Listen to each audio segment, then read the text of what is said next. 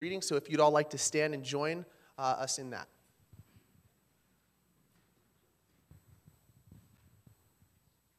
This is a reading from the Holy Gospel according to Matthew. Then he got into the boat, and his disciples followed him. Suddenly, a furious storm came on the lake, and that the waves swept over the boat. But Jesus was sleeping. The disciples went and woke him, saying, Lord, save us. We're going to drown. He replied, You have little faith. Why are you so afraid? Then he got up and rebuked the winds and the waves, and it was completely calm.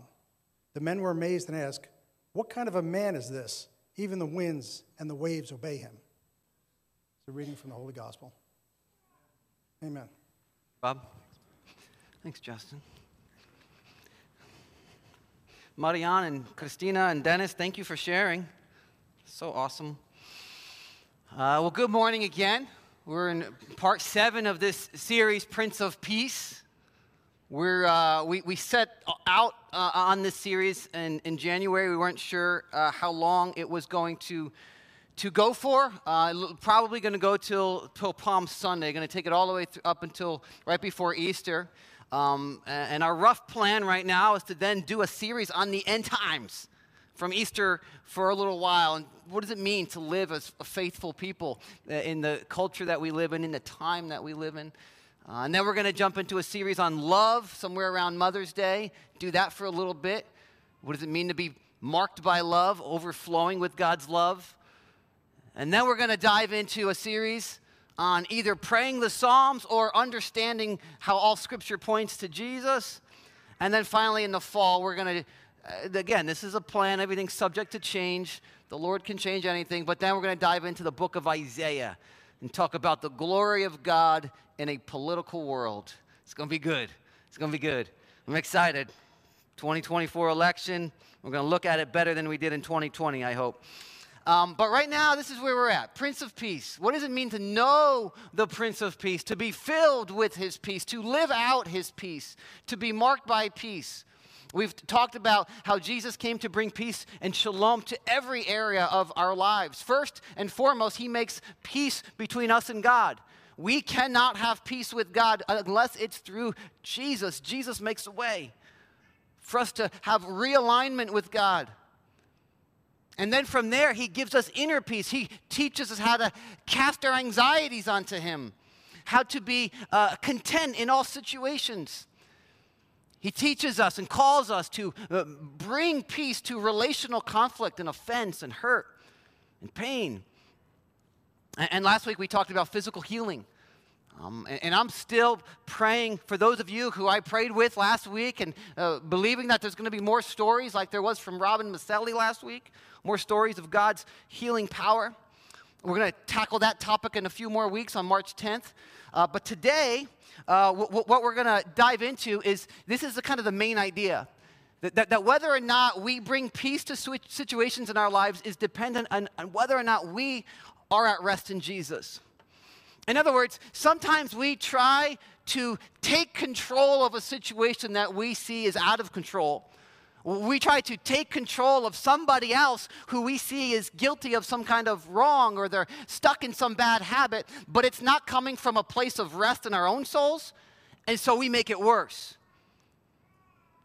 Can anybody say, Yes, I can see that? Maybe parents, any parent can say, Yeah, I've tried to bring peace to a situation with my kids, but it came from a place of anxiety, and so it actually made it worse? Anybody? Jerry. Always count on Jerry for the amens. Here's another way to put it we must be at peace with Jesus if we are to take spiritual authority over the storms around us. We cannot just come in, try to take control, and confuse that with spiritual authority. Taking control bringing spiritual authority are often two separate things. And the difference is whether or not our souls are at rest in Christ. So the title is Bring the Peace and Watch Out for the Devil. We're going to talk about the devil today. Bring the peace, watch out. Somebody say, All right? Somebody excited about that? Um, I want to remind us that we are fasting on Thursdays for Lent. We're uh, about 15 people uh, were on board this past Thursday. So if you want to jump into that, email info at truelifenj.com. We're just praying and seeking the Prince of Peace and, and uh, saying, as much as I want food, I'm pushing that aside because I want you more, Jesus. As much as food gives me comfort when I'm feeling anxious, you're my true source of peace. As much as I need food for strength, you are my source of strength. So if you want to jump in on that as we believe for these breakthroughs of peace, join us. But let's pray. Lord, we want to be people who bring peace, steward peace to situations around us. When storms come to our families, to our workplaces, to our neighborhoods, to our friends' lives, we want to be able to bring peace. But God, it needs to come from a place of peace. So uh, help us to see that and help us to be on guard against the schemes of the devil who would want us to try to take control in a fleshly, prideful way. Pray in your name, Jesus. Use today. Use your word. Speak to us. Amen. Amen. All right, so this is walk through this passage again that Bob DeStefano just read from Matthew 8, 23 to 27. It says, Then he got into the boat, and his disciples followed him. Suddenly, a furious storm came up on the lake, so that the waves swept over the boat. So, this was pretty violent. Pastor Bill Meyer actually taught on this passage about a year and a half ago pointed out that some, some commentators believe this was kind of a, like a demonic influenced storm that came trying to stop them from getting to the other side where Jesus is going to deliver two men from demonic oppression. Um, but either way, it's violent. It's coming over the boat, these, these waters. But Jesus was sleeping, it says. Now, I don't know if this meant he was like in a deep REM sleep, like physically sleeping. I don't know. I'm a light sleeper. I don't know how you sleep in a storm. Maybe he was a really good sleeper. Or maybe it just meant he was just chilling, relaxing, resting, trying to sleep, kept getting woken up, but just wasn't freaking out, kept going back to sleep. Uh, not sure, but it stands in contrast to the disciples, where it says, The disciples went and woke him, saying, Lord, save us. We're going to drown. So Jesus is sleeping, the disciples are freaking out. Take that in. I know this is kind of an ob- obvious observation. Jesus is sleeping and at peace when the disciples are freaking out. We could stop right here. This is important. What is a threat to the disciples is not a threat to Jesus. Apply it to your life. What is a threat to you is not a threat to Jesus. What you freaked out about this past week, Jesus wasn't freaking out about. He wasn't like, oh my gosh, what are we going to do? Some of us think that Jesus is freaking out and act as if he's the one coming to us saying, Chris, what are we going to do? You got to fix this situation. Go fix that person. I don't know how to handle them. Some of us act like it's Jesus freaking out, and he comes to us saying, Please help me fix this. But that's not what's going on. Jesus is at peace when we are freaking out. Let's keep going. He replied, You of little faith, why are you so afraid? Then he got up and rebuked the winds and the waves, and it was completely calm. He brought calm to this storm. What was calm before the storm went calm? Jesus. Yeah, not a trick question. Jesus is at peace. He gets up guys, relax. And then he brings peace to the storm. And I think that's an order that we need to pay careful attention to. Jesus is at complete peace, and then he brings peace to the storm. Full of peace, bringing peace to the storm. He didn't freak out and go, oh my gosh, oh no, what are we going to do? Let's get the water out of the boat. I, I think I have power to do this. No, he stepped into it with peace and calm. He overflowed his peace onto the storm. And then it says this The men were amazed and asked, What kind of man is this? Even the winds and the waves obey him. Who is this guy that has authority even over nature? And I want to suggest that as followers of Jesus, he has called us to walk in the same authority that he had. He was anointed by the Spirit. Remember what we read earlier from Isaiah 61 anointed by the Spirit to bring the kingdom of God to earth. At the end of this gospel account in Matthew, he will say to his disciples, All authority on heaven and earth has been given to me. Now go make disciples of all nations, baptizing them in the name of the Father, Son, Holy Spirit, teaching them to obey everything I've commanded you. And lo, I am with you always, even to the end of the age. He is doing at the end of the book of Matthew what God did to Adam and Eve at the very beginning of Genesis. He said, Go, uh, be fruitful, multiply, take dominion over the earth. He gave the first human beings authority over this earth. Because we're made in the image of God. I want you to go extend my authority over this earth. But they sinned. They stepped outside of their relationship with God and said, We're going to do this on our own. And everything unraveled. Remember, that was week one. The lack of peace in the world is because of sin. Sin keeps us from being able to bring order to the chaos of the world because it separates us from the true authority that is God.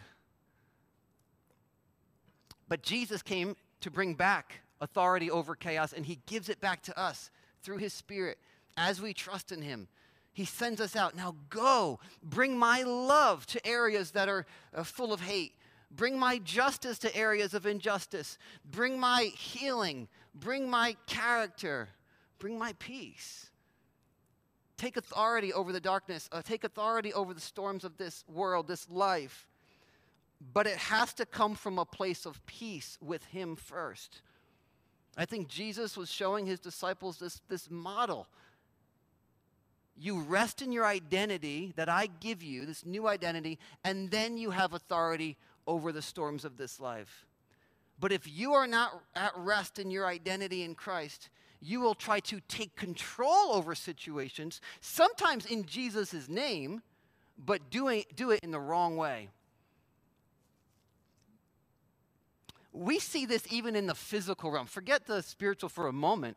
Um, Bob Daber works, he's one of our elders, he works at a, he runs a lab, and one of the core values for their team, he told me, is this calm is contagious. He tries to remind them, guys, calm is contagious. If you think about this, this is phys- physically, uh, psychologically, uh, if you can be calm in a situation, other people are more likely to relax and they can start to use reason instead of acting out of fight or flight. But if you're kind of flipping out, other people are more likely to start to act out of their fight or flight and not think rationally. Any married people ever notice that if you come at your spouse in a way that's kind of you're freaking out, they are less likely to listen to you. Because they're going to be like, why, are you acting like, why are you so angry? Why are you flipping out? Like, what? And then you're going to be like, well, why can't you just apologize? Or why can't you just get what I'm saying? They are unable to get what you're saying if you cause them to go into their fight or flight. Any amens on that one?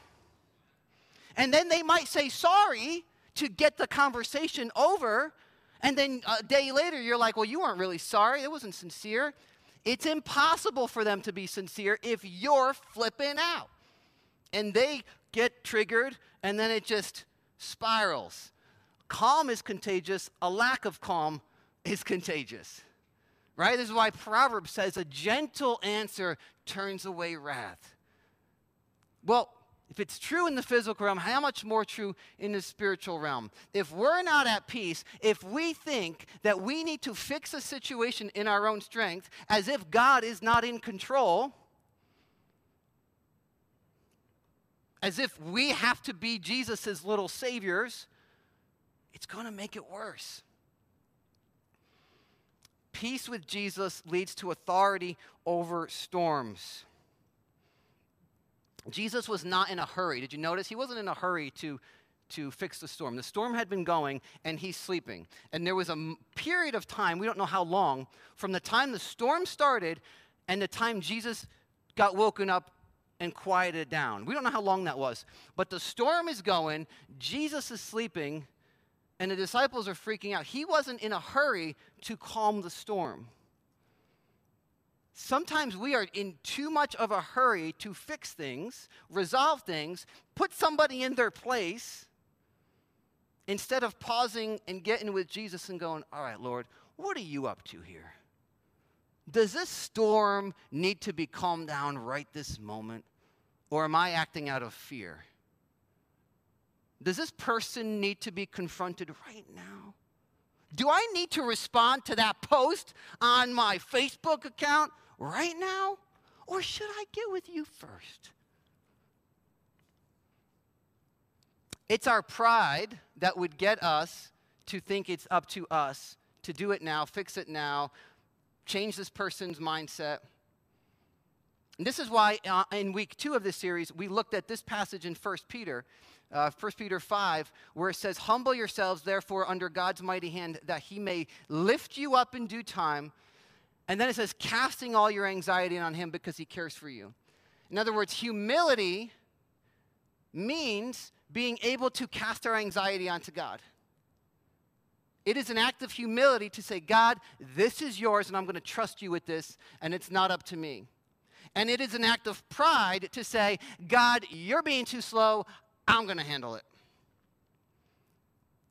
So our pride is tempted constantly to freak out in storms and then think it's up to us. Follow that so far? But it's not just our pride. We have a real enemy, as I alluded to earlier the devil, the Satan, the father of lies, the accuser of the brethren. He has many names in Scripture.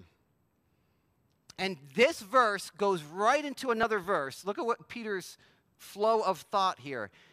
Be alert, Peter says, and of sober mind. Your enemy, the devil, prowls around like a roaring, roaring lion looking for someone to devour. Resist him, standing firm in the faith. He is prowling around looking to get you to take your eyes off Jesus, to steal your faith, to steal your worship, to steal your affections for Jesus. And this came right after he said, Humble yourselves, cast your anxieties onto God, but be alert, be sober minded, because you got an enemy prowling around trying to get you to not cast your anxieties onto God, trying to get you to not humble yourself, trying to get you, in other words, to act pridefully in the middle of storms. And all that usually does is pour gasoline on fires. So watch out. The devil's prowling around, he says. He's trying to get you. Some people, he'll, act, he'll, he'll get them to act cowardly, to shrink back, to say, Never mind, I'm not going to live for Jesus. This is too hard. I, I'm, I'm going to live the way the rest of the culture lives. And then others, he'll get to almost do the opposite. Well, I'm not going to be one of those cowards. I'm going to fight back. But we fight back in a way that's not Christ like that doesn't represent Jesus. I'm going to show you an example from Peter's own life. Probably about 30 years before Peter wrote this, there's an, a moment where Peter was not sober minded, was not alert, and therefore he fell into the devil's trap. So this is in Matthew 26. Peter's a young man. He hadn't learned some lessons yet. This was the night that Jesus was going to uh, be handed over, betrayed by Judas. This, he, they're in the garden at this point. In Matthew 26, it's going to be 47 to 54. We're going to go through this uh, somewhat quickly. Um, Jesus has been praying, Father, if you can take this, if there's another way, if I, if I don't have to go to the cross, can we do that? So he's been praying in the garden. Peter, James, and John are a stone's throw away from him. And he had asked them, guys, stay awake, stay alert, be prayerful. They kept falling asleep. Jesus would pray, he'd get up, and he'd, guys, guys, wake up. I need you to pray. I need you to stay awake with me and pray. Then he'd go pray. They kept, it happened three times. They kept falling asleep. Finally, and this is where we'll pick it up, while Jesus was still speaking to them about how they kept falling asleep, Judas, one of the twelve, arrived. With him was a large crowd armed with swords and clubs, sent from the chief priests and the elders of the people. Now, the, the betrayer, Judas, had arranged a signal with them. The one I kiss is the man, arrest him. Going at once to Jesus, Judas said, Greetings, Rabbi, and kissed him. Jesus re- replied, Do what you came for, friend. Then the men stepped forward, seized Jesus, and arrested him. With that, one of Jesus' companions reached for his sword, drew it out, and struck the servant of the high priest, cutting off his ear. So the, the, the, the probably a military detachment of some sort, which was usually about a thousand soldiers, may, may, not have been the whole detachment, may have been less, uh, but they come. Judas is leading the way to arrest Jesus. Um, we know from John's account that the guy who grabs a sword is Peter. We, we, we know that it's Peter who grabs a sword and basically says, I'm going to fight. I'm going to fight against what's going on here. This is wrong. Peter feels threatened. Peter feels, um, you know, like, I got to stop this. This is wrong. This is evil. What they're going to do to my Messiah, I got to do something. So he grabs a sword. He's probably not aiming for the ear.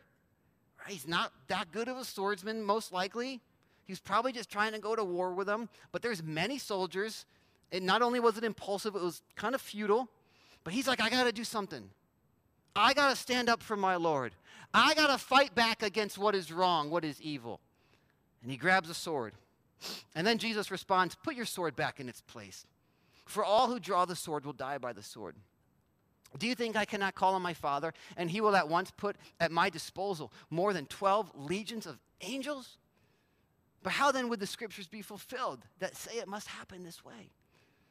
So Jesus says, Dude, what are you doing? This is not how we fight back against this evil, number one.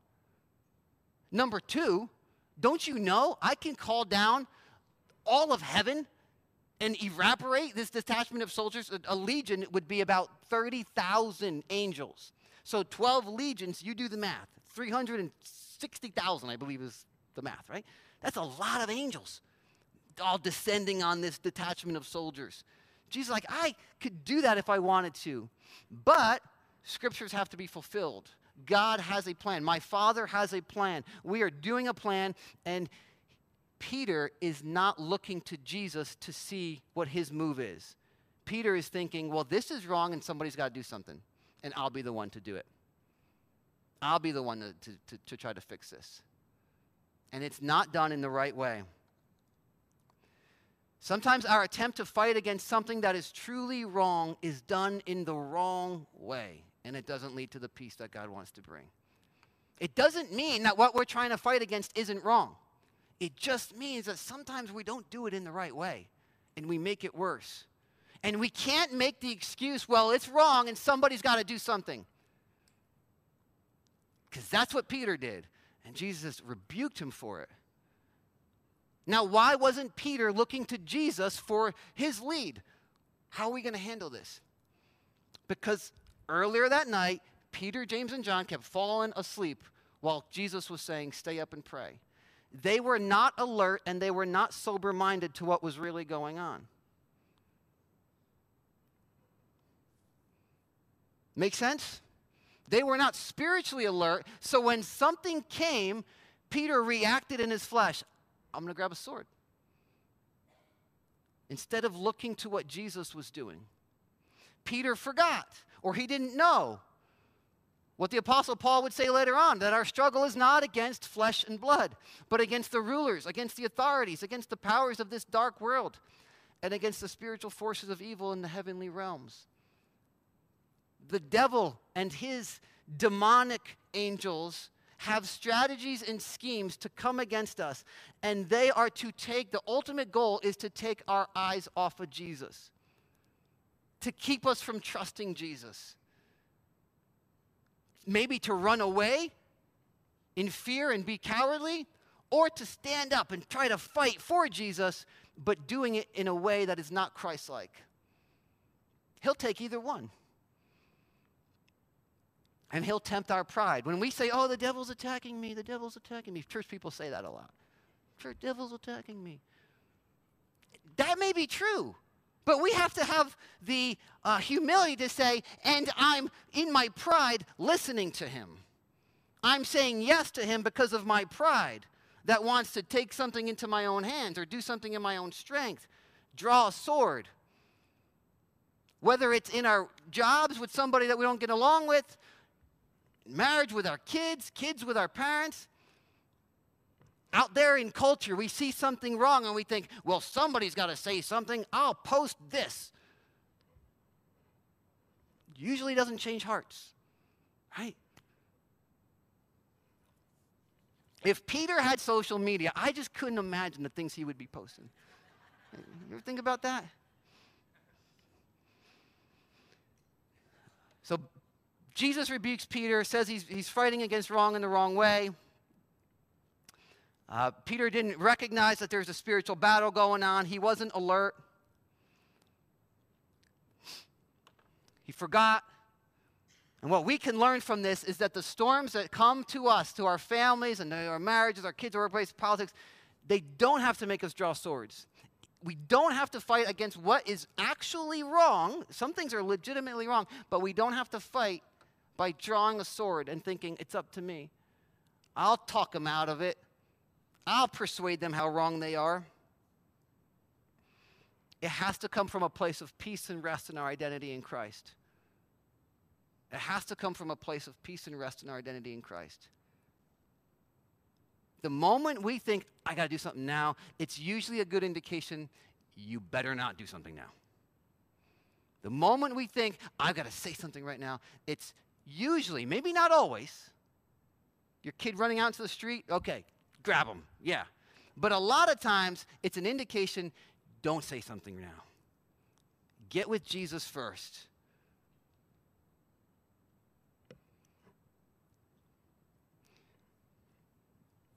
I'm going to call the band up. As we prepare to close, I want to walk us through this passage again in the boat, in the storm. And I want to give us some reflection questions to, to think about. Before we receive communion together,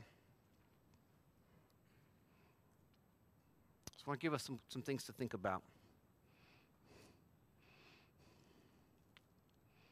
So let's look at it again. Matthew 8. Back to back around to Matthew 8.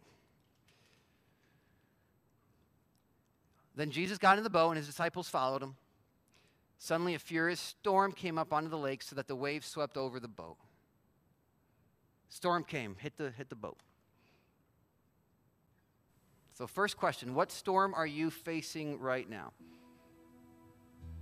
What in your life feels like it is not right? There is an obstacle.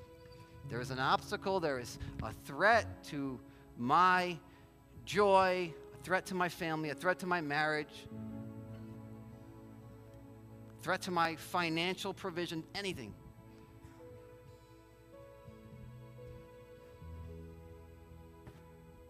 What feels chaotic? Something that feels like ah, it's got to be fixed soon. What storm are you facing right now? Just try to identify it. It's always something that doesn't feel quite right. But Jesus was sleeping.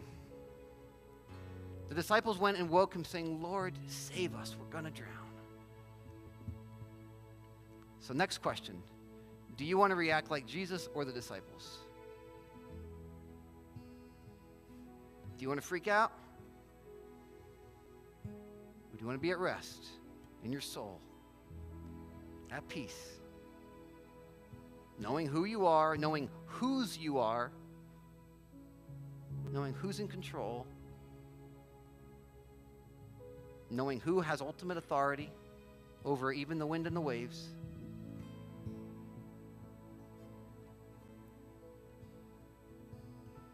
Jesus was one with the Father, and he said that we through faith in him, get to be one with him as he is with the Father. So we have the ability to rest in storms just like he did. He replied, You have little faith. Why are you so afraid? Why are you so afraid? Then he got up and rebuked the winds and the waves, and it was completely calm. Do you want to have authority over the storm, whatever that storm is you identified? Do you want to be able to bring peace and calm to it, to that situation to that person who's acting out of control, to that area of uncertainty. Of course you do. But then what does it look like for you to rest in Jesus? Because that's the first step. That's the first step. What does it look like for you?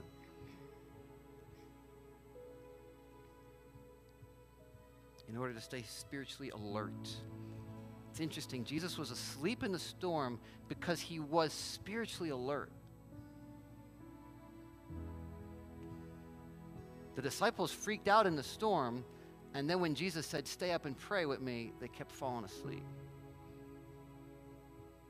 The more prayerful we are, the more spiritually alert we are, the more we're able to say, okay, what's the devil trying to do in this situation? How is he trying to trip me up? How is he trying to get my eyes off of Jesus? The more alert we are, the more we can maintain our peace and rest in Christ so that we don't react out of our pride, but respond through the Holy Spirit. We respond to situations by going through the cross, right?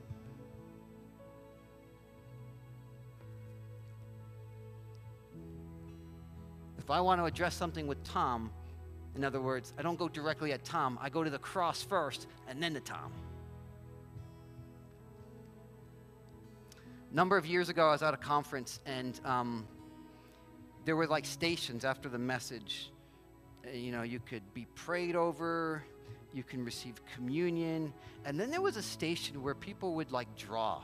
It's like you could draw something that God brings to mind. I don't even remember the topic of the night, but I remember the picture God gave me that I drew that night. And it was a picture of Jesus asleep in the storm. And I remember thinking, yeah, God, I want more of that. I want that ability.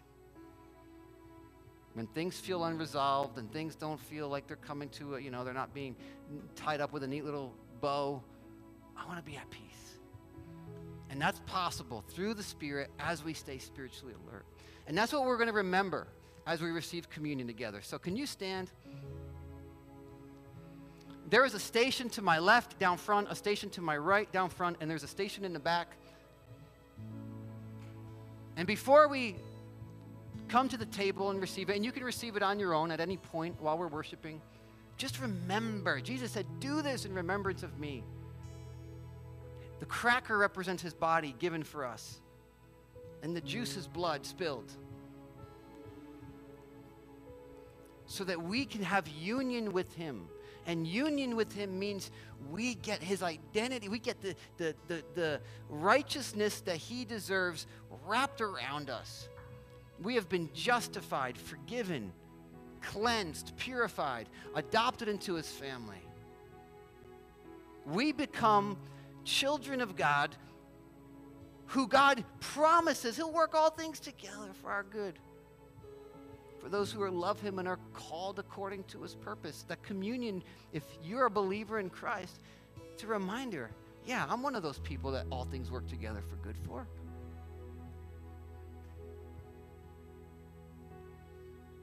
I'm one of those people whose identity is in Christ, it's connected to Him. I can rest in storms. It's not up to me. I don't have to draw the sword. So, Lord, as we come to the table, as we remember your sacrifice, I pray that your Spirit would fill us in a fresh way with confidence that we can have peace when storms are around us. That we can rest in you, and that out of that peace, we can take authority over storms. We can bring peace to situations. Protect us from the evil one who would tempt us, tempt us to run in fear, or tempt us to react and draw swords out of pride. Change us by your Spirit just a little bit more today.